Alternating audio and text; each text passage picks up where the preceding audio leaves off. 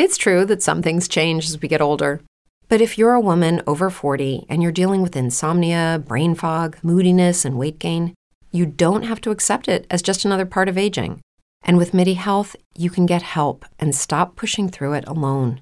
The experts at MIDI understand that all these symptoms can be connected to the hormonal changes that happen around menopause, and MIDI can help you feel more like yourself again. Many healthcare providers aren't trained to treat or even recognize menopause symptoms. MIDI clinicians are menopause experts. They're dedicated to providing safe, effective, FDA approved solutions for dozens of hormonal symptoms, not just hot flashes. Most importantly, they're covered by insurance.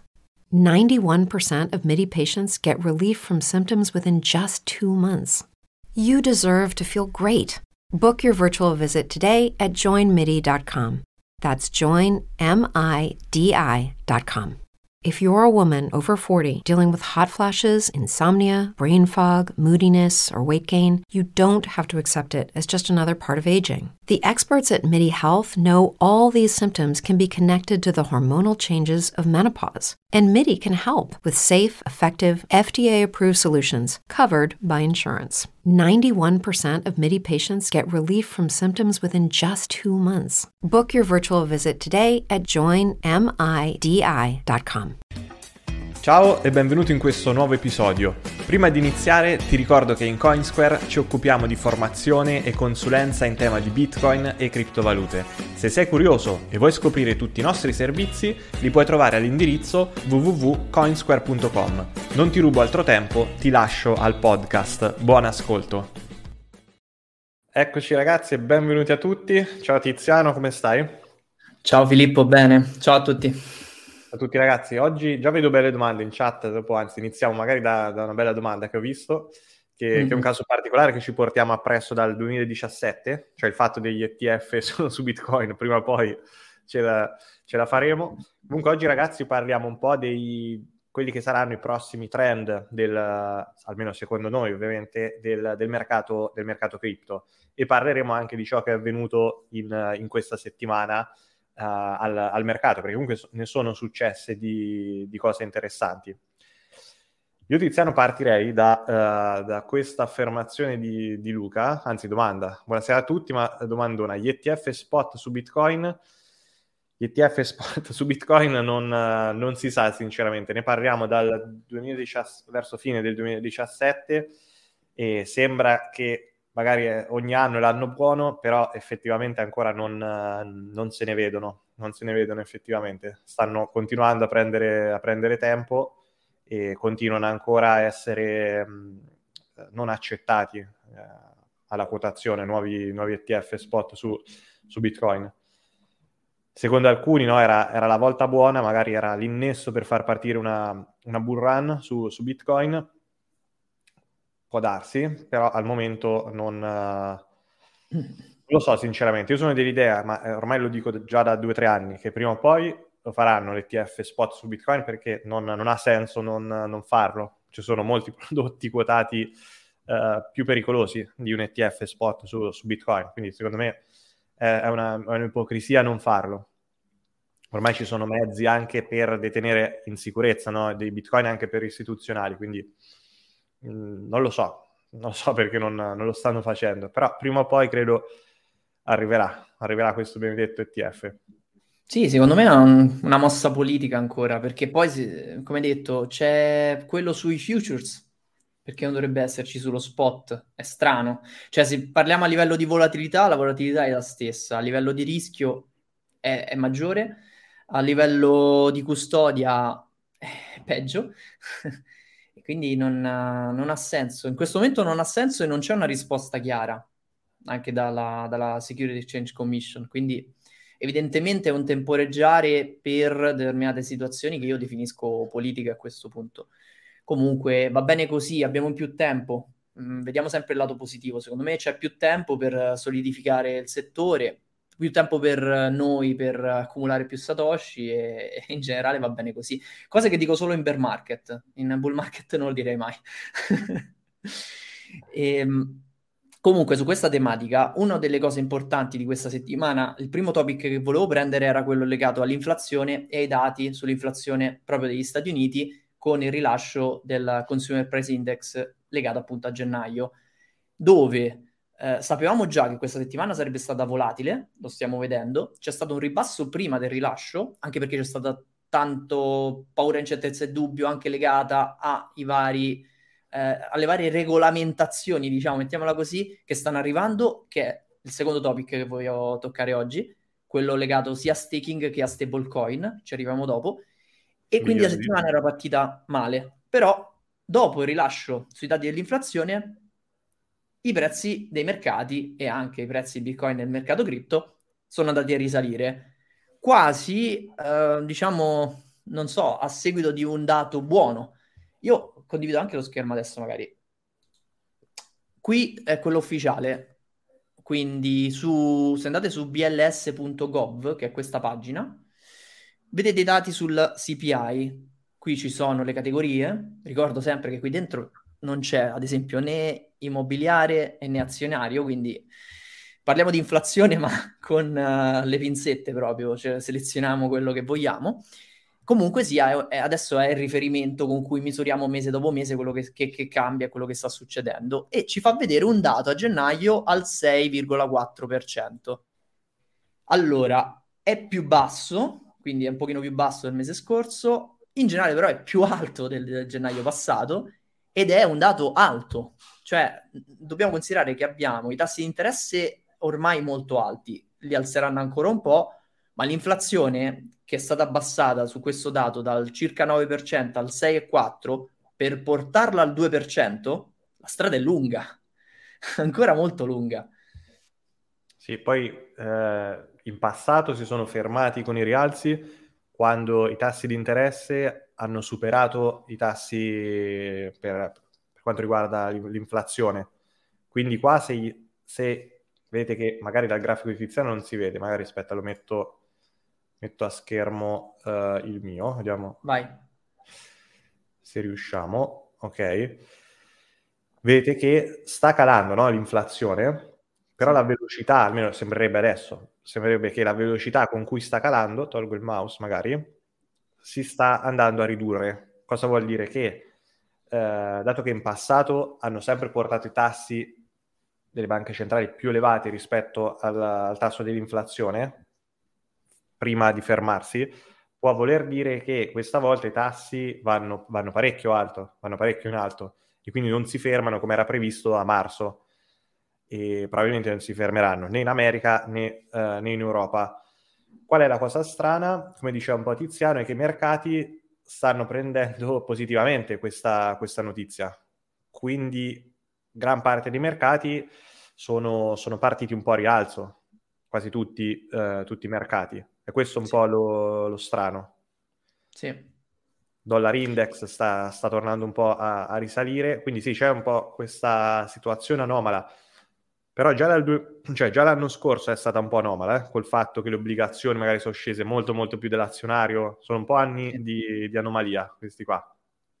Un sì, sì, di... infatti L'attenzione è massima, io invito proprio a considerare questo scenario che stiamo per vivere come uno scenario, non dico diverso, no? questa volta è diverso, però attenzione, cominciamo a metterci un po' la testa come se lo scenario in qualche modo possa anche essere, tra virgolette, rotto rispetto al giocattolo che abbiamo visto negli ultimi 20 anni, perché i tassi di interesse sono molto alti già, eh, eh sono i più alti degli ultimi non ricordo quanti anni, se si alzano ancora diventa difficile per tutte le imprese, per tutte le persone comunque a- accedere al debito, non solo imprese, ma anche persone che vogliono banalmente, tra virgolette, comprare una casa o comunque prendere debito, questo fa girare meno l'economia e in una situazione dove l'inflazione comunque penalizza chi eh, diciamo non spende è un, di- è un discorso pericoloso, pericoloso proprio per l'economia in generale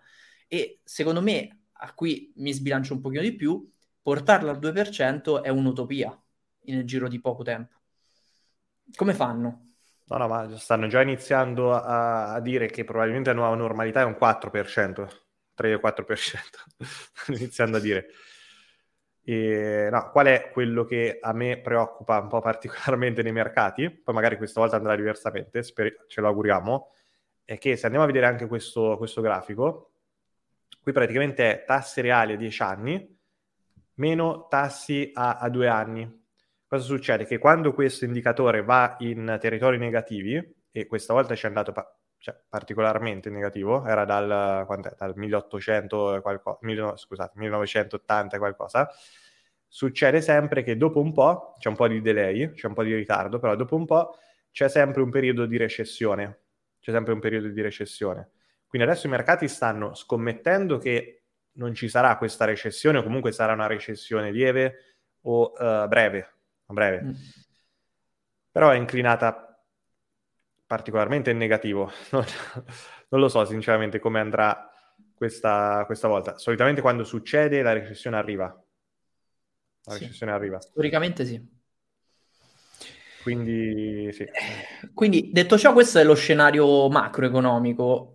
Ne approfitto al volo perché ho visto questo commento, grazie de- dei complimenti. Io ne approfitto per fare i complimenti a Vito Lops, mi riferisco al giornalista del Sole 24 Ore che sta facendo un ottimo lavoro di divulgazione anche cripto nel settore Italia, cioè in Italia, perché proprio oggi invece un'altra notizia, non so se l'hai vista, perché di poco tempo fa la Repubblica ha fatto un altro articolo sì, eh, ma ne stanno uscendo tanti, eh? ne stanno uscendo tanti. Non sì, so sì, se è una sì, strategia di, di, marketing, però ne stanno facendo tanti e tutti parlano male di, di Bitcoin. Comunque solitamente sì. non è una strategia, non vi consiglio di investire così, però solitamente quando i giornali o comunque mass media ne iniziano a parlare male è un buon momento storicamente per acquistare, quando invece ne iniziano a riparlare troppo in maniera troppo positiva è invece un buon momento per, per uscire da, da, Bitcoin, per chi la vede in ottica da, da investimento o in ottica da, da trading. Mm-hmm. Poi quello Vedo che è successo... Tante... Vai, sì, sì, dimmi. Vedo tante domande in chat che poi chiamano la tua attenzione e chiedono come viene misurata l'inflazione. E Alberto ci chiede proprio se ce lo spieghi come viene calcolata. Allora, misurata, calcolata e poi quella effettiva sono poi cose diverse, eh? però quello che abbiamo fatto vedere è appunto una sorta di misurazione su dei panieri. Sì. Forse Praticamente c'è un, c'è un, paniere, c'è un paniere, un paniere vuol dire un, un insieme. Pensiamo so, a, a, una sfera, dentro questa sfera ci sono dei beni ok? Quindi c'è come un cestino, no? un paniere. E uh, i beni sono scelti in realtà non da noi, cioè ci sono non tutti i beni, no? ovviamente beh, non ce li possono mettere tutti, ci sono i beni che tendenzialmente le persone utilizzano per, per vivere la propria vita. Okay? Ci, ci, sono anche ad esempio i mobili, qualcuno dice no, ci sono anche i mobili dentro il calcolo del, dell'inflazione. E uh, quindi vengono presi questi, questi beni e vengono comparati i prezzi magari da un periodo a un altro periodo poi si fa la media e si vede quanto, eh, quanto, sono, quanto, aumentati, quanto sono aumentati questi prezzi. Okay? Quindi si calcola in, in, questo modo. Vengono tenuti fuori, come diceva Tiziano, le asset class da investimento dentro il calcolo del, um, dell'inflazione. Quindi non è, cioè è un'inflazione che ci viene presentata, poi dipende magari, cioè magari io per il mio stile di vita l'inflazione potrebbe essere diversa da quella che viene presentata, potrebbe essere molto più elevata probabilmente nel mio caso lo è, o molto minore, dipende. Chiaro. Dipende. Eh sì, dobbiamo considerare questo come una sorta di standard di riferimento e quindi in base a, siccome abbiamo settato delle cose da misurare, vediamo come cambiano nel tempo. Abbiamo scelto, ok, misuriamo questa cosa, questa cosa e questa cosa, oggi misura tot, vediamo il mese prossimo. E questo, questa misurazione è il loro costo. Eh, al momento il costo rispetto a un anno fa è notevolmente più alto. Questo che vuol dire, siccome generalmente sono poi beni che tutti consumiamo, questa è l'idea generale, se costano di più noi ci impoveriamo. Quindi quella percentuale, il 6,4%, è il nostro rate di impoverimento annuale. Mettiamola così. Ad esempio, che ne so, l'iPhone, perché com- eh, forse nel calcolo dell'inflazione italiana ci avevano inserito, non mi ricordo se o l'iPhone o l'iPad, tipo un tablet, non, non ricordo. Non ricordo. E que- il prezzo cambia, che ne so, da, da 1000 va a 1200, quindi c'è un incremento no, del, dell'inflazione in questo caso. Ovviamente si va a fare una media di tutti, eh, di tutti, di tutti i beni che compongono quel paniere. quindi no, non si prende a riferimento solo l'inflazione della, del tablet o dell'iPhone, si fa, si, una, si fa una media di tutti i beni su quel paniere.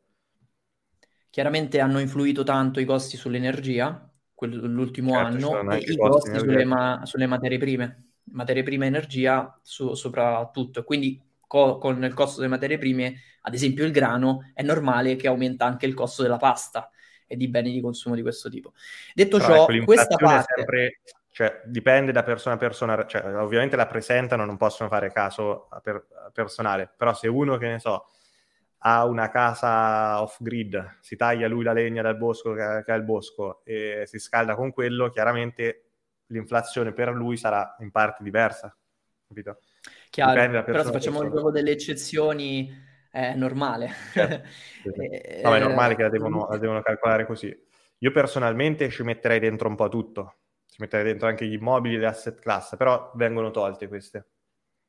Sì, perché si dice spesso questa cosa e si fa notare? Perché comunque dopo la stampa che è avvenuta, soprattutto post pandemia, eh, eh, tanta di quella liquidità è andata a confluire nei mercati azionari. Quindi perché si è stampata uh, moneta? Perché si voleva aiutare la popolazione teoricamente a affrontare un periodo di pandemia o post pandemico. La realtà dei fatti però è che la ma- gran parte di quella liquidità poi non è andata nelle mani delle persone ma ha confluito nei mercati azionari, quindi togliere quell'asset class e quel tipo di misura da questo paniere stona un po' per vedere i dati reali di come effettivamente la macchina o uh, diciamo l'ingranaggio funziona. E di questo ne ha beneficiato anche il settore cripto, eh? cioè non è che si fa questo discorso così escludendo Bitcoin, anzi Bitcoin abbiamo visto di come abbia raggiunto in particolare il suo ultimo picco, il suo ultimo all time high, proprio a seguito di queste politiche comunque monetarie dove la, liquidità del dollaro è andata a incrementare tanto, come sono salite tutte le borse, perché dal crollo del 2020 di quel venerdì, gio- giovedì nero, eh, di, di, di, che cos'era maggio?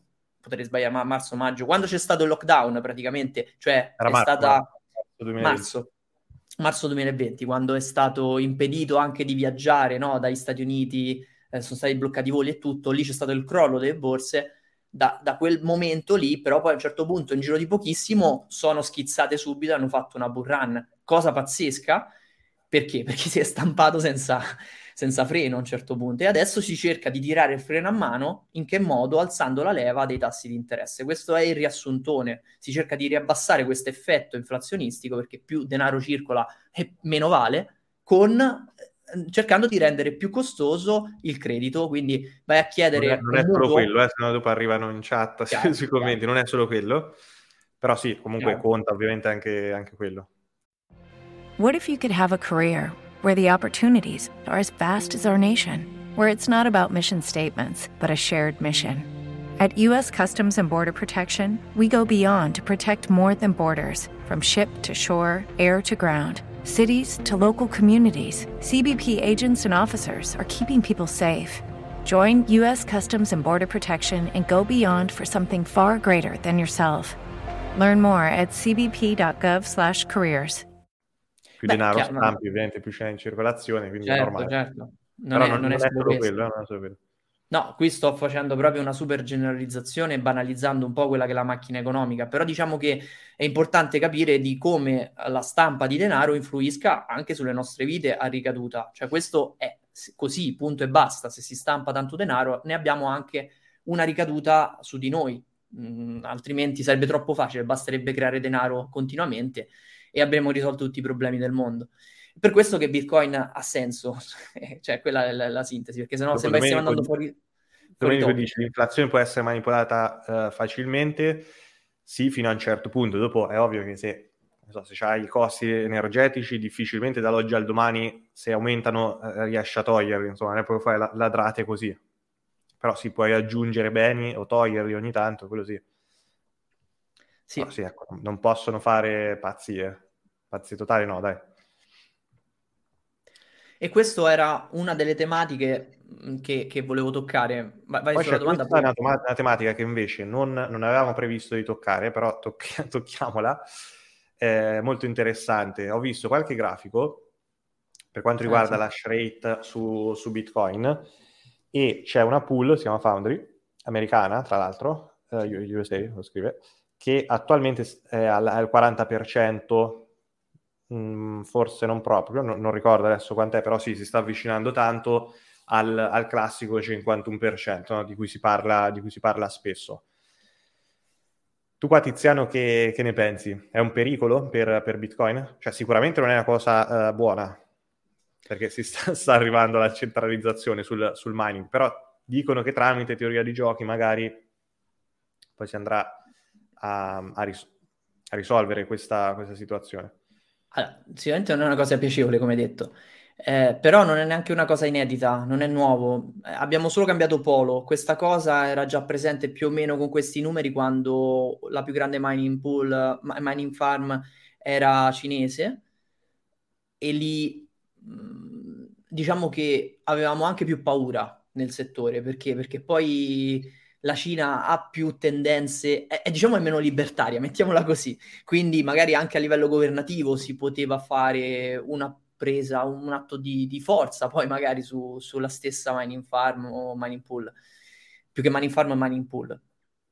E questo discorso adesso si è ribaltato da quando c'è stato il ban e l'esodo, che abbiamo vissuto, una delle fasi più belle secondo me uh, de- de- del ciclo precedente, perché ha fatto vedere comunque la resistenza, la resilienza di Bitcoin anche a livello di mining. Quindi la cosa non mi preoccupa più tanto perché se diventasse pericoloso, secondo me si andrebbe comunque poi a distribuire. Ricordiamoci sempre che comunque le pool sono un qualcosa a cui i miners aderiscono e anche le farm aderiscono, cioè se abbiamo un, un ASIC in casa possiamo unirci a quella pool, ma possiamo anche unirci a un'altra, cioè se non, non sono fisicamente una unica mh, mm, non so, eh, industria o azienda che ha tutti gli ASIC eh, lì dentro. Quindi se diventasse pericoloso, secondo me, proprio per teoria dei giochi o comunque anche per uh, diversificazione, la community andrebbe a distribuire di più e siamo lontani ancora dalla, dalla paura vera su questo aspetto. Poi qua comunque sarebbe temporaneo l'attacco, eh? perché cioè, gli unici che possono fare un attacco sono gli stati co- tramite banche centrali se stampano e mettono liquidità infinita e finanziano questo attacco, però poi prima o poi, cioè se lo fanno, gli si svaluta la, la valuta, quindi tramite teoria dei giochi viene difficile. Questa è, è, è molto interessante, la, la tematica. Bella, bella, domanda, Davide. Però io credo che ehm, c'è un bel libro qua, Crypto Economy, mi sembra che si chiami, che parla sia di Bitcoin che, eh, che di anche altre, indirettamente di altre altcoin con diversi sistemi. E qui dice che eh, l'attacco effettivamente è possibile solo da stati finanziati da, da, banche centrali che stampano a Google per tenere in piedi l'attacco, ma lo devono portare avanti per sempre poi questo attacco. Quindi è difficile che uno Stato lo fa, dovrebbe collaborare con altri, però gli va, uh, gli va a distruggersi, si va a distruggere la, la valuta. Mentre nel libro è scritta una cosa molto interessante, cioè, per teoria di giochi potrebbe anche accadere che solo se lo Stato dichiara guerra, cioè senza fare l'azione, però se lo Stato dichiara guerra e questa, questa informazione viene presa male dal mercato, potrebbe riuscire a far crollare il prezzo del Bitcoin a zero, proprio per, per la paura, okay? senza andare poi ad, ad attaccarlo. Però è difficile, cioè, tutti gli stati dovrebbero cooperare, ci sono comunque stati che adesso non ricordo che termine utilizza, uh, tipo canaglia forse in inglese, adesso non ricordo mm. la parola, il termine esatto in inglese, che difficilmente, cioè difficile che tutti gli stati cooperano per, uh, per bloccare Bitcoin. Però quello che mi ha fatto un po' riflettere è che c'è a livello di teoria di giochi la possibilità anche che solo un, il fatto di muovere un attacco, cioè senza ancora averlo mosso, potrebbe portare Bitcoin a zero per teoria di giochi. Così c'è scritto nel, nel libro. Sì, la teoria dei giochi si basa molto sul fatto che gli scenari, eh, diciamo con massima efficienza, sono sempre quelli collaborativi, in un senso o nell'altro, o si lavora tutti insieme pro o tutti insieme contro, però sono anche quelli più improbabili come scenari, perché comunque c'è sempre qualche elemento di, che trae profitto o trae vantaggio nell'essere quello discorde e trae più vantaggio rispetto a cooperare. E in questo aspetto è così, cioè immagina un, una, soprattutto adesso che tutto abbiamo tranne che coesione a livello geopolitico, immagina una certa desisio- decisione presa da un polo e il polo contrario che ha molto più vantaggio invece a abbracciare un certo tipo di anche mh, liquidità economica rispetto a cooperare, vietare e eliminare un asset, cioè non ha, non, non ha proprio scenari poi comunque tramite teoria, molto molto interessante la domanda, cioè tramite teoria dei giochi, se tu fai un attacco uh, tra lato mining al, al, Bitcoin, praticamente censuri temporaneamente le transazioni, le transazioni. Quindi cosa succede? Che le transazioni non passano, quindi le persone sono a quel punto disposte a pagare di più per far passare la transazione, si svilupperebbe magari un mercato nero proprio del, del mining, quindi entrerebbero nuovi attori nel, nel mercato que- per per spodestare chi ha preso il 51. Questo può avvenire per teoria dei giochi sul, sul proof of work, non può avvenire sul proof of stake. Cioè, ad esempio, sul proof of stake, se un attore malevolo si prende uh, adesso su Ethereum, forse addirittura anche meno, forse più, no, non ricordo, il 51%, 30. Forse il 66, 66%. A 30, basta 30, ok vabbè, lasciamo stare la, la percentuale, se, se, sul proof of stake uno prende la maggioranza che basta, dopo non lo puoi spodestare più, se è un attore malevolo che ha sol- cash infinito. Poi lì no, non serve neanche cash infinito, cioè basta che prendi quel, la percentuale che serve. Mentre su Bitcoin, tramite teoria dei giochi, possono entrare nuovi, nuovi soggetti a cercare di fare mining e, eh, e di guadagnare le fee de- di quelle determinate transazioni che vengono censurate. Quindi lì sul proof of work l'attacco deve essere continuo, cioè non è una cosa che lo fai una volta e basta, deve essere continuo. Chi può permettersi di fare un attacco continuo è solo uno Stato o più Stati con banche centrali, però a quel punto distruggono la valuta. Non lo possono sì. tenere in piedi all'infinito.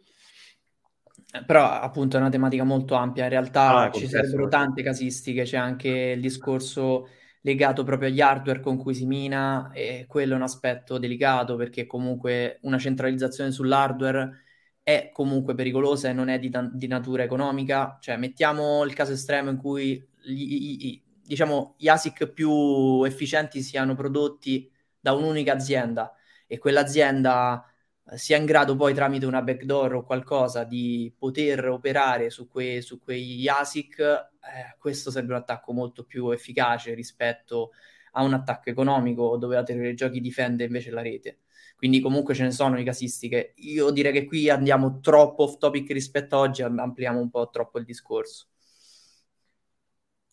E volevo invece toccare un'altra cosa che in chat è già stata nominata, ossia quello che sta avvenendo a livello di regolamentazioni e uh, diciamo attacchi al settore da questo punto di vista.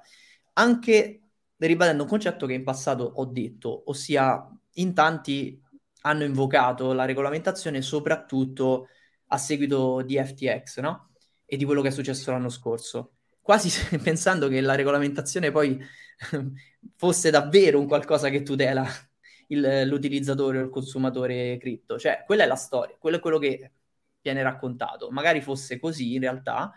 Quello che sta succedendo è una serie di cose, secondo me, abbastanza senza senso. Partiamo dalla prima, che è comunque anche questa abbastanza complicata, ossia la SEC, la Security Exchange Commission americana, ha eh, imposto a Kraken di non far più fare lo staking sulla piattaforma di Ether in questo caso, ma staking in generale a cittadini a americani. cittadini americani, ai cittadini statunitensi. Questo perché mh, potrebbe cadere quella, quel, quella tipologia di operazione all'interno di una classificazione come security per quanto riguarda quel tipo di asset, quindi security non, non, regolament- non registrata e, e, una serie di cose come in generale questo è un aspetto che spaventa tanti, no? Perché ho letto tantissime volte, è una security, una security. Secondo me c'è poca, eh, diciamo, percezione di quello che poi in realtà vuol dire. Anche perché io personalmente non è che ho le idee chiarissime, perché negli Stati Uniti ti classificano security a determinate cose con una determinata descrizione. In Europa ne trovi altre, ma anche in Svizzera ne trovi altre di definizioni.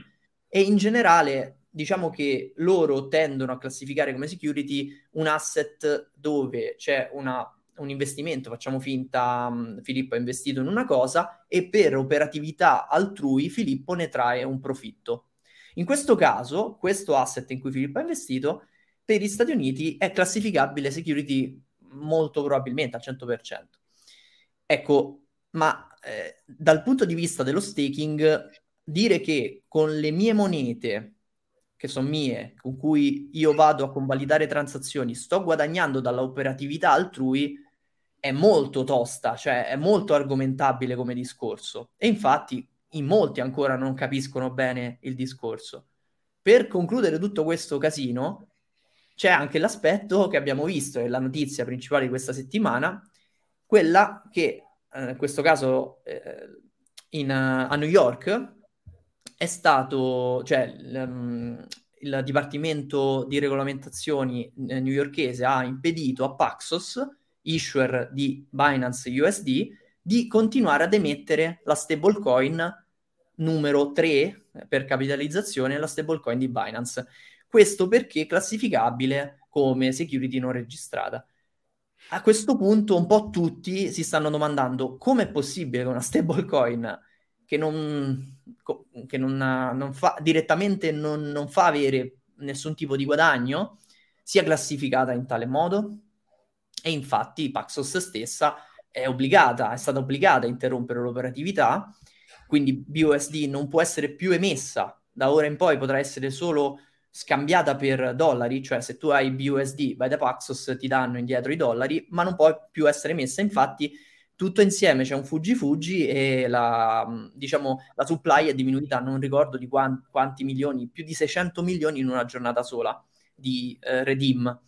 E ovviamente Binance è in difficoltà perché Binance aveva attuato il suo piano di conversione automatica con il quale tu potevi depositare le stablecoin da, che ne so, eh, sempre su reti differenti, USDT, USDC, e in automatico convertiva in BUSD, quindi aveva tutto concentrato in quella stablecoin, questa era avvenuta a settembre dell'anno scorso, sto facendo il riassunto perché è importante per discuterne, non a caso a settembre U- ehm, Circle con USDC aveva denunciato eh, BUSD di non essere completamente coperta, quindi non completamente peggata, non peggata ma eh, mh, backed, coperta, e sono iniziate una serie di indagini per regolamentare.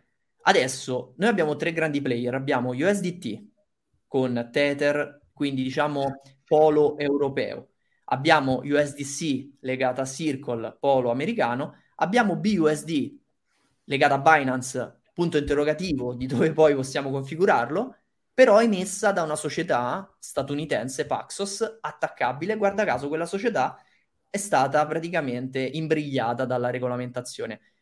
La mia domanda è, però, se BUSD è una, una security, perché USDC non lo è? cioè, questa è una bella domanda, credo io, no? sì, quella è una bella domanda. No, un conto è se, la, cioè, se l'accusa era il, il fatto che non, magari non è backed, però eh, è una stablecoin, cioè non, non, rilascia guadagni, dividendi, cedole né, eh, né, altro. Qui è un attacco, probabilmente, come scrive BG, eh, c'è una, c'è, probabilmente c'è la mano dietro BlackRock, eh? è, è, probabile, ci può stare. Un'affermazione forte, lo, lo sappiamo, e Tiziano, prima ne parlavamo se dirlo o no, in, in live, però non, non è impossibile che, che sia andata così. Non è impossibile che sia andata così. Eh, Davide chiede, quindi perdi il PEG BUSD? Non per forza, non per forza, cioè finché è garantito il, il redeem, il redeem funziona, non per forza perde il, il PEG. L'importante è che ci sia veramente il, il back dietro, cioè ci sia sottostante dietro al, a, far, a, far, tenere il PEG di, di, questo, di questa stablecoin. Sì, tra l'altro queste accuse fatte a BUSD sono state fatte negli anni tante volte anche a USDT, che si difende con operazioni di natura legale ogni volta e ovviamente però risponde a una, diciamo, regolamentazione diversa, quindi non deve rispondere direttamente alla, alla SEC. Ovviamente eh, per coinvolgere tutti quelli che sono anche investitori con cittadinanza e residenza in Stati Uniti, devi avere certi tipi di... Eh, regolamentazioni eh, e eh, carte in regola, ma infatti non a caso avrete sicuramente visto che tantissime offerte di nuovi token o cose del genere non vengono mai fatte per i residenti degli Stati Uniti, perché ci sono tutte queste problematiche che poco poco, c'è la causa in corso, quella di, di XRP e Ripple, che va avanti da un po' di tempo, e in tanti nel settore, allora io sapete forse, non, non ho tantissima simpatia per quel tipo di asset, però in tanti fanno il tifo per Ripple perché se dovesse effettivamente dimostrare di non essere una security o di non aver emesso una security con XRP sarebbe in qualche modo una vittoria del settore intero. Però, con tanti però, perché poi io classifico XRP un po' una pecora nera all'interno di, del settore.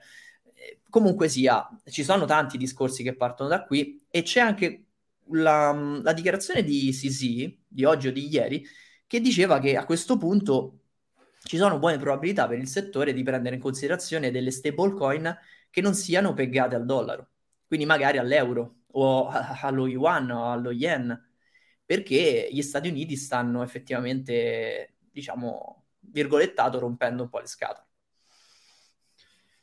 Dopo c'è sempre il fatto che sono centralizzate, cioè pure se domani l'Europa si sveglia male, bannano, bannano anche quelle, quelle stablecoin là. Quindi si potrebbe, ne parlavamo prima, la vedo difficile, però si potrebbe pure ritornare a stablecoin algoritmica, qualche creazione folle come UST, però pure là eh, sono rischiose, sono rischiose perché lì basta che becchi in cigno nero e succede quello che è successo a Terra, Luna e, e UST. Questa è una tematica che affronteremo settimana prossima con un focus dedicato. Quindi comunque settimana prossima tratteremo questa de- tematica con focus dedicato. Faccio un- una piccola parentesi perché mi è venuto in mente adesso. Per chi fosse intenzionato ad andare alla Blockchain Week di Roma, devo fare l'annuncio che CoinSquare sarà media partner dell'evento. Blockchain Week Roma quest'anno eh, sarà dal, dall'8 all'11, il summit è l'11 di maggio. Dall'8 al 10 ci sono dei corsi, comunque è tutto poi nelle info del, del sito. E come media partner abbiamo anche uno sconto, lo dico adesso perché magari per i biglietti costano meno adesso per partecipare. E c'è uno sconto del 10% con coupon Coinsquare 10. Poi abbiamo anche il link in descrizione, quindi ci incontriamo a Roma se, se volevate partecipare, insomma, se avevate intenzione di, di venire. Detto ciò, c'è un'altra... Ma volevo chiudere con vai, questa cosa vai. delle stablecoin, che nel frattempo, paradossalmente, Tether eh, sì, Tether, ha fatto bei utili. Ha fatto bei utili. Perché lì che hanno, praticamente hanno il, il paniere no, a, a, garanzia, che è composto da strumenti finanziari, anche tre americani, e adesso, dato che hanno rialzato i tassi, chi ha in mano i bond se li porta a scadenza, cioè il prezzo dei bond magari è sceso, però se li porta a, a scadenza ottiene, ehm, riottiene il capitale se non va in default in America e ottiene anche gli interessi. Quindi adesso fare anche questo lavoro di emissione delle stablecoin probabilmente è anche, anche redditizio. Ma io credo lo sia sempre stato, altrimenti non è che sono matti a tirarsi su. Allora, prima era questo... difficile probabilmente, cioè dovevano prendersi rischi in più. Adesso probabilmente il paniere, anche Tether, l'è andato un po' a, a ripulire, ha abbassato sì, sì. la componente un po' più di rischio. Quindi adesso Questa è pure una bella, un bel commento, dice, almeno la gente tornerà a tenere il capitale in BTC, la dominance del stable era molto alta. In effetti mi è venuto in mente, però non ho controllato a livello on-chain, avrei dovuto fare un approfondimento, non ho avuto tempo oggi. Mi è venuto in mente che secondo me parziale motivo del rialzo di questi giorni, di, di quest'oggi, è stato anche dato dal fatto che c'è paura sulla stablecoin principale. Binance è il mercato numero uno, muove i volumi principali e se non erro BUSD è a livello di volumi la terza eh, in generale più scambiata del settore e quindi se tanti hanno cominciato a convertire dove le scambi? Su Binance non le puoi cambiare per altre stable perché c'è solo BUSD ormai e quindi dove vai? Io andrei su Bitcoin, non, cioè dove vai altrimenti? E quindi il Fuggi Fuggi secondo me avrebbe port- potre- potrebbe aver portato anche eh, una domanda e, e questo rialzo potrebbe anche essere in parte per questo motivo, poi il resto è perché ha seguito il resto dei mercati. Non so, non ho controllato a livello on-chain, onestamente. Poi, ultima cosa, eh, adesso con questi rialzi dei tassi di interesse, la DeFi, sapete che io e Tiziano avevamo fatto anche un corso sul, sulla DeFi, non l'abbiamo spinta quando, quando era il momento, adesso la DeFi, se mettiamo magari a rendita una stablecoin, però magari su, su chain abbastanza tranquille, ipotizziamo che, ne, tranquilli dipende, però nel senso Ethereum, BNB e Polygon, queste qua un pochino più grandi, tolti i bridge, tolti i bridge, se andiamo a fare magari una cosa più tranquilla, più o meno eh, ce, lo, cioè ce, lo, pagano poco ormai il, il rendimento da stablecoin, quindi non ha, secondo me, non ha assolutamente senso perché adesso che, che, è successo? Che è ritornato il rendimento sulle obbligazioni americane, emesse in dollari, quindi. quindi tanto vale se devi fare un rendimento del genere, te lo fai con, con obbligazioni americane. Quindi ad oggi, se, eh, idea personale, parere personale, utilizzare la DeFi, almeno lato di, di creazione delle, di entrate, di cash flow con, ehm, con stablecoin in dollari, non ha senso in questa fase. E qui v- sì, vedremo cosa succederà un po' alla DeFi, perché eh, se continuano ad alzare i tassi e qui rimangono così bassi, eh, esatto. non c'ha proprio assolutamente, assolutamente senso. Ma, ma anche Chiaro. con il discorso di inflazione che dicevamo prima, con inflazione al 6%, tu prendi il 4%. Probabilmente se l'inflazione rimane alta se la mangia comunque il mercato azionario o l'obbligazionario o lo stesso mercato cripto su altre monete più volatili. Poi il rischio è quello della volatilità in quel caso, però la volatilità, come abbiamo detto, ribadito e fatto vedere ormai da diversi anni, ha un trend che va verso l'alto. Ci sono momenti di spike verso l'alto, momenti di spike verso il basso, ma se tracciamo una linea in mezzo, nella media, questa va in una diagonale rialzista. Bitcoin è sempre cresciuto da quando esiste, non, cioè non, è un trend a ribasso, anche se ad oggi sembrerebbe essere morto, se leggiamo la Repubblica è di nuovo morto, però eh, diciamo che ad oggi effettivamente ha poco senso diciamo, investire in stable, eppure le stablecoin sono gli asset, definiamoli cripto, più uh, attraenti per i nuovi entrati. Nell'ultimo anno tante statistiche, tolto Bitcoin, fanno vedere che proprio che le persone vanno sulle stablecoin, sono le, tra le monete più ricercate, monete, token. Se per, se, se per fare un, un, discorso di diversificazione lato liquidità ci può pure stare, però se, se lo fai per rendimento adesso non c'ha assolutamente senso. No. 0-0 potrebbe aver senso magari a livello di praticità, magari a livello di pagamento e praticità con i pagamenti, cioè se si utilizzano per fare una, un invio di denaro tra un wallet all'altro senza passare da circuito bancario. Magari in quel senso sì, fermo restando che appunto Bitcoin con Lightning Network comunque dà delle garanzie superiori ed è migliore sulla carta. Il fatto è che però Bitcoin ha la volatilità che, che ancora non è stata digerita da, dalla maggior parte delle persone. E qui entro in topic. Voglio parlare oggi, ma a livello superficiale, perché è una tematica che voglio riapprofondire con magari chi riesce a, a dettagliarcela meglio. Voglio solo mettere il dibattito su questa cosa. Un'altra tematica caldissima riguarda proprio Bitcoin e quello che possono essere i suoi utilizzi, diciamo, alternativi all'utilizzo come mezzo di pagamento e come riserva di valore anche volendo. Ossia questo grande parlare dell'arrivo, semplifico per chi non avesse seguito, di una sorta di NFT su rete Bitcoin. Allora, questa cosa è già live, già come sta facendo vedere Filippo, già stanno iniziando ad arrivare le prime forme di NFT chiamati inscription su Bitcoin. Il tutto è basato su un, un'idea praticamente, che è stata tirata fuori da, in particolare da uno sviluppatore chiamato Casey Rodarmor, che ha praticamente pensato a un ordinamento dei satoshi per quanto riguarda Bitcoin. Ossia, ossia lui dice, cerco di semplificare, ogni satoshi ha avuto un ordine di emissione, di minting, quindi ogni Satoshi è potenzialmente numerabile. Noi possiamo dare un ordine, primo Satoshi, il secondo, il terzo, in generale, in assoluto e anche all'interno di ogni singolo blocco. E questa numerazione, chiamata ordinals, di cui magari avete già letto, rende possibile la non fungibilità di questi Satoshi stessi. E quindi allacciando a un ordinamento un dato, quindi ehm, questo dato potrebbe essere testuale, potrebbe essere un'immagine, potrebbe essere un contenuto, noi abbiamo un contenuto di qualsiasi tipo attaccato a un ordine unico e quindi quella, quell'immagine o quel link o quel testo è unico e non è più uguale ad un altro perché se, se si trova su un altro numero, su un altro numero di Satoshi, è un'altra cosa. Anche la stessa immagine non è la stessa.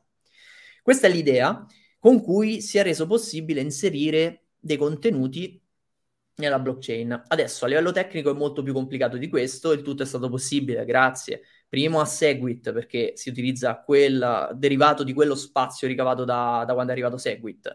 Si, è, è, possibile grazie a degli script che sono arrivati poi grazie a Taproot e Taproot, diciamocelo, non è che avesse preso granché piede a livello di utilizzo prima di questa cosa. Infatti, l'unica cosa positiva, sinceramente, che vedo io è che Taproot adesso ha preso un'impennata incredibile, dovrebbe essere vicino al 10%, ehm, e questa è forse l'unica cosa positiva, perché poi di qui di tematiche ne abbiamo tante, non so da dove partire. Io partirei dal discorso fungibilità-non fungibilità, poi, poi ne metto altri di spunti. Cioè, tu come vedi la cosa che si introduce un concetto di non fungibilità all'interno di Bitcoin. Allora, secondo me questo è un po' un attacco da, da parte di shitcoiner a, a Bitcoin, al, prot- al protocollo sacro. Qualcuno si incazzerà. E uh, no, io credo, a parte gli scherzi, che il trend degli NFT non sia del tutto finito. Quindi nel, mm. quando era 2021, abbiamo vi- 2020-2021 abbiamo visto l'euforia, la pazzia sugli NFT probabilmente non è finito, quindi ma- magari ritornerà pazzia lì e magari tornerà su Bitcoin se si continua così, perché qui stanno, stanno spingendo, cioè questo è un trend molto forte adesso, eh? anche per utilizzo, come dicevi tu, stanno spingendo tanto, quindi potrebbe risuccedere pazzia. Questo, allora, in questo momento non ho le competenze per, per parlarne, qui secondo me dobbiamo fare un, una live con eh, qualche esponente pesante, qualche esponente pesante, perché la questione è anche, leggevo un, un, tweet di Zucco, la questione è anche che queste cose qua potrebbero compromettere l'utilizzo dei Lightning Network e, uh, e del mixing dei vari conjoin su, su, Bitcoin. Quindi alcuni ha visto anche come forse un, un attacco, eh? un attacco comunque qualcosa che magari è sbucato dal nulla, eh, però mette a repentaglio l'utilizzo di Bitcoin come era stato programmato dal, dalle origini. Quindi secondo me è una cosa molto molto profonda questa qua, non è, non è una cavolata. No, no, Dico la infatti... verità, qui abbiamo provato a invitare, a invitare, Giacomo e lui come prima cosa mi ha detto ma guarda che in, in un'ora non ce la facciamo a, pre- a presentare questo argomento, come se serviva infatti, molto molto di più. E quindi c'è, c'è, è qualcosa di molto forte eh, come concetto questo qua va approfondito molto molto meglio. Ma infatti, come dicevo, cioè, non sapevo neanche da dove iniziare perché comunque le cose sono tante. Premessa, è una cosa nuova per tutti. Infatti, non voglio in alcun modo, anche per chi poi approfitterà subito per dire, eh, ma non ne sapete niente perché ne parlate. Voglio mettere il dibattito perché la cosa giusta da fare in, que- in qualsiasi momento di questo settore è parlarne tutti, coinvolgere la community, cercare di capire il più possibile. Io stesso ancora sono in fase di studio, anche perché, ripeto, sono due settimane che è arrivata questa roba, non è tre anni. E Taproot è già abbastanza complesso di per sé. Ci aggiungiamo delle cose che non erano poi pensate, eh, come ha detto Filippo, non, non, non erano pensate nel white paper queste cose qua. Eh, questo, a mio modo di vedere, il, il, grande utilizzo che sta arrivando è speculativo, ma speculativo puro, cioè nel senso, qui chi sta inserendo adesso delle immagini che alcuni rimettono anche i CryptoPunk no? su Bitcoin, sperano che si ripeta il trend avuto sui CryptoPunk eh, per uh, Ethereum. E quindi dicono, a me non costa nulla. Eh, inserisco un'immagine, oh, se mi va bene divento ricco pure io. Cioè, sta scattando la corsa ad avere qualcosa anche a loro all'interno della blockchain di Bitcoin. Questo a me perché divide tanto? Perché da eh, tecnologo, sviluppatore, da una parte mi viene da pensare, ok, se è possibile farlo, noi qua parliamo sempre di libertà, quindi alla fine ognuno è libero di, di, di fare quel che vuole, no? Dovrebbe esserlo. Però il punto è che Bitcoin non è, non è, veramente non è stato pensato per queste cose qui e lo spazio all'interno del blocco di Bitcoin per me è sacro. Perché io sono un fan di Ethereum? Perché secondo me Ethereum aiuta a non riempire i, blocchi di Bitcoin per cose che sono di un valore meno importante rispetto a quello che deve fare Bitcoin. Se Bitcoin deve essere un'alternativa al sistema monetario, ha un valore per me molto alto e ci consente di scambiare valore senza intermediari, senza censura, senza chiedere permesso. E questo è un valore altissimo. Se io devo mettere l'avatar da mettere su Twitter, non ha lo stesso valore e Bitcoin come blockchain è troppo preziosa per riempirla in questo modo, a mio modo di vedere.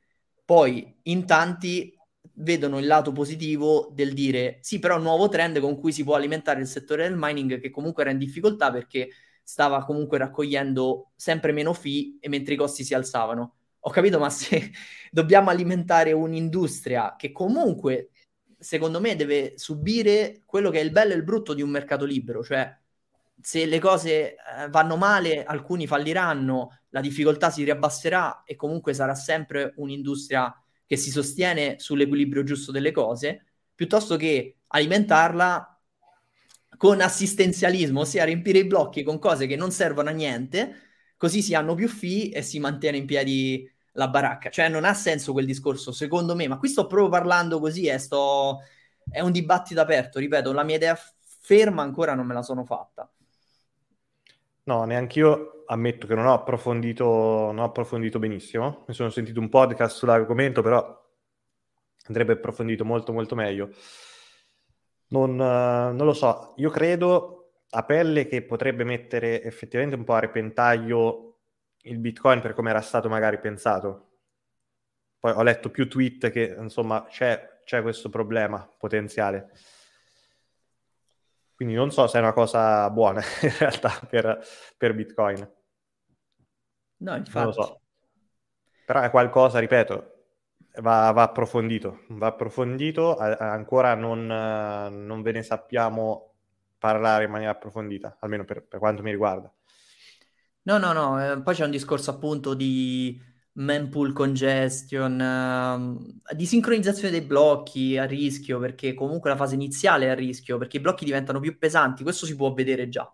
Lo vediamo già da dati on-chain, i blocchi stanno, da quando è partita questa cosa, sono diventati molto più pesanti e quindi eh, c'è un problema poi anche di sicurezza no, in generale. E questo è un punto dove io mi fermo perché vorrei invece che ne parlasse una persona magari un pochino più esperta di questa cosa e più esperta di Bitcoin in generale Volevo prendere qualche domanda perché comunque adesso andiamo un po' su, sulla chat che ci sono dei begli spunti del tipo va bene la speculazione ma se uno lo facesse per una questione di sicurezza del database?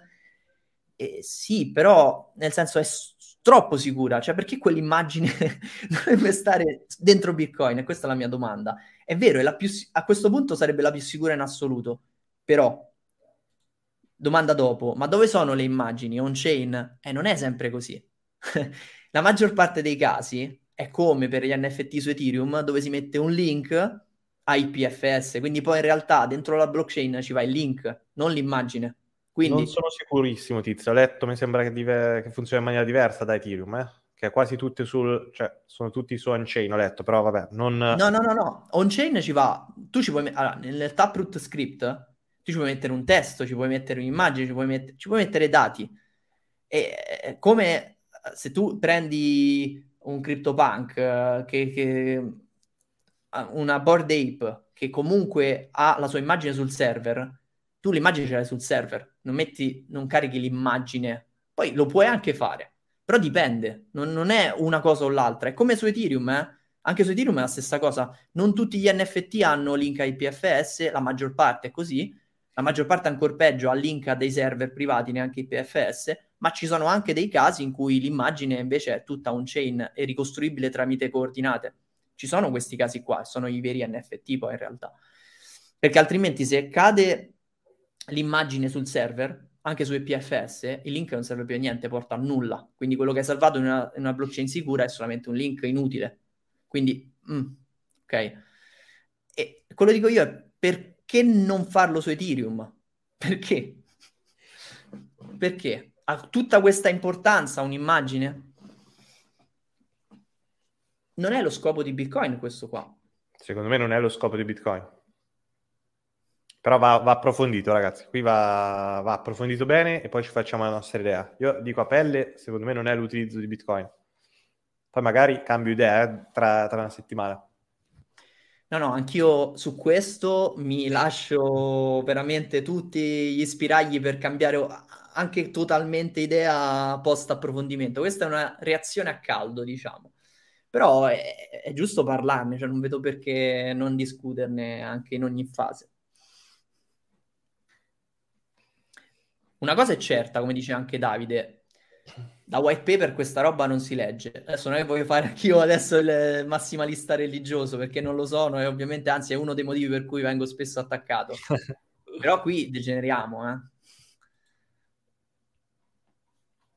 Interessante a livello tecnologico, in dubbio, perché comunque è interessante.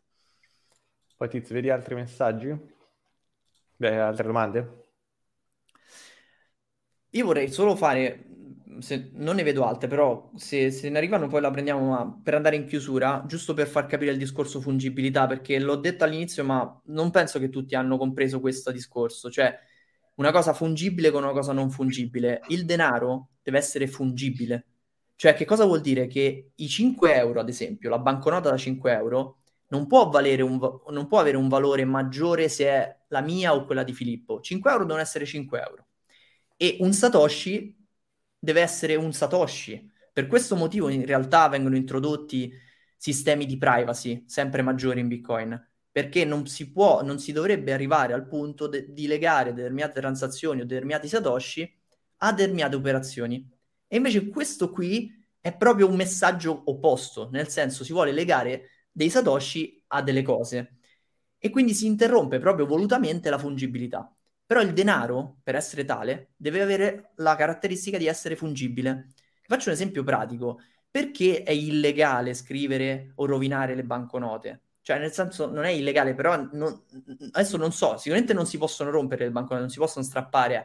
Scriverci sopra va a toccare la fungibilità, perché se io ho scritto il mio nome su una banconota, non è più uguale a quella di Filippo. E questa cosa li distingue potenzialmente la mia, solo perché ci ho messo una firma, o mettiamo la firma di un attore famoso, un calciatore famoso su una banconota, potrebbe valere di più rispetto ai 10 euro di valore nominale che ha un'altra banconota da 10 euro. E questa cosa non, non deve essere così. E neanche Bitcoin deve andare in questa direzione. Perciò la tematica fungibilità, secondo me, è, è molto importante e forse si sta sottovalutando dando più spazio alla tematica tecnologica. Non lo so, mm, ci sono tante tematiche. Uh, Fabio dice: Può essere gli indirizzi Bitcoin vengano bloccati o congelati alle persone scomode? Questo lo dice spesso un vostro collega, ha scritto anche un libro. Vabbè, Eugenio. Con questa storia degli ordinals, intendi? Perché ad oggi possono essere eh, bloccate transazioni su, su, exchange, cioè se depositi che hai fatto il pazzo, eh, depositi su exchange te la te lo congelano. Quello sì, però peer-to-peer in realtà no. Adesso non so con, con gli ordinals, ripeto, non, ancora non me ne sono informato bene, ma no, non credo.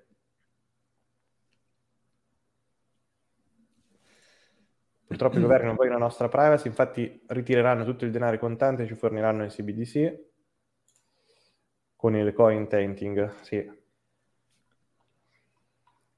Ma ad oggi cioè, quello che dice Eugenio è valido sugli exchange, valido sugli exchange. È chiaro, ha quella mentalità da, che vede solo da trading, può essere pure giusta, eh? vede da trading o investimento. Quindi anche in futuro prima o poi lo dovrai vendere, dice passi su exchange, se hai fatto il matto te lo, te lo congelano e non puoi più vendere, non te l'accettano più no, sul, sull'exchange. Quello lo possono fare, chiaro. Sì, teniamo sempre conto che le regolamentazioni o le privazioni, i blocchi non possono avvenire su Bitcoin, possono sempre avvenire sulla persona, sui servizi, cioè, mh, mm, possono limitare appunto un servizio come un exchange che è attaccabile, ma tutto ciò che si muove sul protocollo, quindi un, un nodo che comunica con un nodo, non è, non è così facile bloccarlo, e, o comunque anche se fossero segnalati determinate monete, io potrei continuare a scambiarle, cioè non me le puoi bloccare. Bitcoin non è bloccabile in questo momento qua. Se volessi comunque passare una moneta che è tracciata per qualche motivo, io la, la, passerei comunque. Poi si continua quel tipo di tracciamento, chiaro. Quello è il famoso coin tainting, che letteralmente vuol dire andare a segnare, è come le banconote segnate, no? Dove tu puoi, segna- puoi controllare loro, il loro movimento. Sì, però diciamo che Taproot in realtà come tecnologia vuole proprio andare a migliorare questo aspetto vuole andare a migliorare quello che è una sorta di tracciabilità. E invece in questo caso specifico si utilizza quasi per uh, lo scopo inverso, cioè andare a aumentare la non fungibilità. Paradossale come, come... Cioè, ripeto, va approfondito, è molto molto interessante. BG dice, ma se non avete un wallet identificato non puoi operare. Ma cioè, te lo puoi fare pure tu un wallet Bitcoin in realtà, eh? Cioè non, eh. non serve non è lì che possono agire, cioè possono agire quando li vai a depositare su, su un intermediario. Mm, no, questo è importante eh, chiarificarlo perché poi, eh, cioè, tu qui potresti anche avere in, in casa un miner, un tuo, un tuo, wallet con un tuo nodo, ti, uni, ti, ti sincronizzi con la rete, ti mini i tuoi bitcoin te li metti nel wallet e li spendi e nessuno ti può bloccare, non, non può, nessuno può fare nulla su questa cosa. Questo è importante capirlo. Eh? No, penso Eugenio comunque credo intendesse sugli exchange, eh, non sui wallet. Eh, sugli exchange è un discorso diverso, lì hai un account, è, t- è tutta un'altra cosa, ma non stiamo parlando del protocollo. Marco dice l'ultima, sentivo che Max dicevano che gli ordinals renderanno impossibili con Join Lightning Network, pure io, pure io, quindi no, effettivamente ci può stare ed è per questo che mi puzza un po' questa storia qua, però da, da, da approfondire. Va bene ragazzi. Ultime, sì, vedevo questa. Allora, questa è tematica che tratteremo anche settimana prossima, l'ho visto quindi... Eh ne approfitto per ricordarlo. Settimana prossima focus su stablecoin, parleremo anche della stablecoin algoritmica Cardano con un ospite che è esperto, l'abbiamo già invitato in passato. Poi vedevo giusto questa cosa. Auguri a minare per conto proprio, perché? Guarda che si può fare, eh. nel senso, conto proprio sempre con una pool, chiaro, ti unisce una pool, ma sempre lo fai tu. È quello che dicevo all'inizio, Mm, forse il mining va riapprofondito come discorso, perché si dà per scontato, eh? Cioè non è che lo fai da solo tu a casa e non prendi niente, Ovviamente, ovviamente ti unisce a una pool, però la macchina ce l'hai tu. Sì, vabbè, intendo, dici, vabbè, guadagni qualche satoshi da, da casa, no, se ti, unisci, no, se ti unisci a una pool, hai la revenue sh- di share che tu Sì, vabbè, metti... in percentuale, mica percentuale. Guadagni, eh, guadagni niente. Eh, vabbè, ma è percentuale, è così che funziona per tutti. Eh no, no, certo, però no, lui è quello che ti diceva probabilmente. Vabbè. Infatti dice, ma servono grandi diciamo, investimenti, grandi parati. Dipende, eh, qui c'è un dipende gigante, se sei a costi molto bassi, hai un ASIC efficiente e tutto, in teoria sei sostenibile, altrimenti il mining sarebbe morto. cioè guadagni più di quello che spendi. È come con t- tutte le cose, insomma. Cioè, nel senso, dovrebbe essere quella l'idea, spende, guadagnare più di quello che si spende. Va bene, ragazzi, direi che per questa sera ci siamo. Noi ci vediamo mercoledì prossimo. Parliamo di una nuova stablecoin su, su Cardano con un ospite che abbiamo già portato, mi sembra, nel, sì, nel, nel canale. E per chi vuole, questa sera faccio un webinar, però non, non sarà sulle cripto, sarà sul, su come crearsi un'entrata con le opzioni. È interessante, secondo me. Ci vediamo, dai o questa sera o mercoledì prossimo. Ciao ragazzi, alla prossima. Ciao ragazzi, ciao a tutti. Ciao ciao. ciao.